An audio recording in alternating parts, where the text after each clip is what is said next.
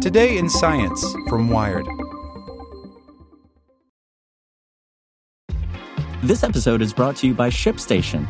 You know, some things take a lot of work, like sending little robots to far off distant planets. And just as that's challenging, so too is running a successful e commerce business, especially when there's so much to do. So I want to introduce you all to ShipStation. Now, I love using ShipStation because of its easy to use dashboard, which makes managing orders and printing labels a breeze and super smooth. Oh, and the customer service is just out of this world. It's exactly what you need to help grow your business. Sign up for your free 60-day trial at shipstation.com slash technews. That's shipstation.com slash tech news. As a longtime foreign correspondent, I've worked in lots of places, but nowhere as important to the world as China. I'm Jane Perlez, former Beijing bureau chief for the New York Times. Join me on my new podcast, Face Off US versus China, where I'll take you behind the scenes in the tumultuous US China relationship. Find Face Off wherever you get your podcasts.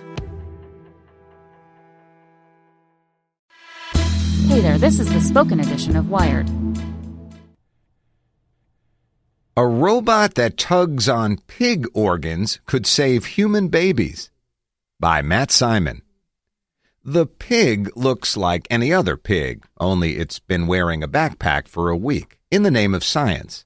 Just behind its head sits a control box with a battery and processor from which a cable that enters through the pig's flank.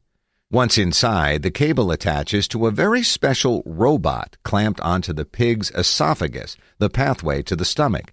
Little by little, the robot lengthens, in turn lengthening the tube. This pig doesn't necessarily need a robot tugging on its esophagus, but children born with a section of theirs missing, a disorder known as esophageal atresia, may in the near future. What researchers detail today in the journal Science Robotics is how their robot could not only help treat this disorder, but also short bowel syndrome, in which a child loses large portions of their intestines to infection. Implantable robots, then, may help extend organs in the human body, though weirdly not by stretching, like you might assume is going on here. Current treatment for esophageal atresia is not in the least bit simple or pleasant. Surgeons attach sutures to the two ends of the food tube and pull them out through incisions in the child's back. They tie these onto what looks like buttons on the kid's back, says Boston Children's Hospital researcher Pierre Dupont, co author of the paper. And they apply tension to those ends in this way. This lengthens the two disconnected bits of the esophagus. So when the surgeons put them back in the chest and sew them together, they now bridge what was once a gap. Problem is, this lengthening can take up to a month, and the kid has to be sedated the whole time. The sutures are under a lot of tension, and if the patient moves, they could pop out. On top of that, the procedure could really be more precise. Surgeons base how much tension they're adding on experience. If they pull too hard, they tear out, says Dupont. If they don't pull enough, the tissue doesn't grow. But they're trying to pull as hard as they can without tearing because they don't want to have that kid paralyzed and sedated longer than they have to. Ideally, you could build a more precise system that works within the body, automatically sensing how much tension it needs to apply which is where the pig comes in. It isn't missing a section of its esophagus, so in this experiment, the robot, which is attached by way of two rings wrapped around the esophagus and sutured an inch and a half apart, is lengthening to stretch the tube like a rubber band. Except it's not really stretching as it happens. This is what our surgeons knew from experience from looking at the tissue, says Dupont, but never had been able to verify. The tension that comes with the traditional surgical and robotic methods is actually encouraging new tissue to grow. The robot is inducing the esophagus to produce new cells, which leads to healthier tissue than if the tube were just stretched out. The researchers managed to get the length of the pig esophagus to increase by 75% in just over a week. Theoretically, in a child with a gap in their esophagus, the robot would still make the esophagus longer. It would just bring two incomplete ends together. Surgeons would suture one ring to the top end of the esophagus and one to the bottom end. Over time, the robot would contract, bringing the two ends closer and closer, inducing those cells to grow.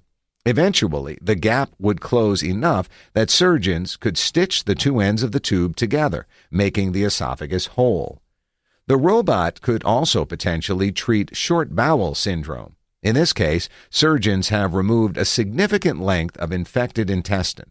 The remaining length is so short the food goes in one end and it comes out the other end without any chance for absorption of nutrients, says Dupont. So, if there was a way to induce lengthening of that bowel, then those kids wouldn't have to be fed intravenously. Here, the robot would work more like it did in the pig, attaching to the intestine and slowly expanding to lengthen the organ. This is a very intriguing concept that attempts to address therapy for an extremely challenging group of patients, says Nikolai Vasilyev, a researcher who's developed a robot that helps hearts pump. It remains to be seen how the robot can be safely explanted and how the tissue responds over the longer term. The solution there may be degradable materials. What I'd love to do is make a version of my robot, says Dupont, that even though it's placed exterior to the bowel, it would be resorbable so that all of the components would dissolve away and we wouldn't have to subject the kid to another surgery. So the body would essentially digest the robot outside of the digestive system. Before that can all happen, though, the researchers will have to shrink down a robot that works on 100 pound pigs into something that'd not only fit three month old humans, but work entirely inside the body. Which doesn't seem impossible. Robots will only get smaller and more sophisticated from here, and soon enough, machines of all kinds will be making their way into the human body. Think robots made of pig intestine that you swallow, for instance. So thanks, pigs. That'll do. Want to learn how you can make smarter decisions with your money? Well, I've got the podcast for you. I'm Sean Pyles, and I host NerdWallet's Smart Money Podcast. Our show features our team of nerds, personal finance experts in credit cards, banking, investing, and more. And they'll help you make the most of your money while cutting through the clutter and misinformation in today's world of personal finance. You'll get clarity on strategies to help you build your wealth, invest wisely, shop for financial products, and plan for major life events. Listen to NerdWallet's Smart Money Podcast wherever you get your podcasts.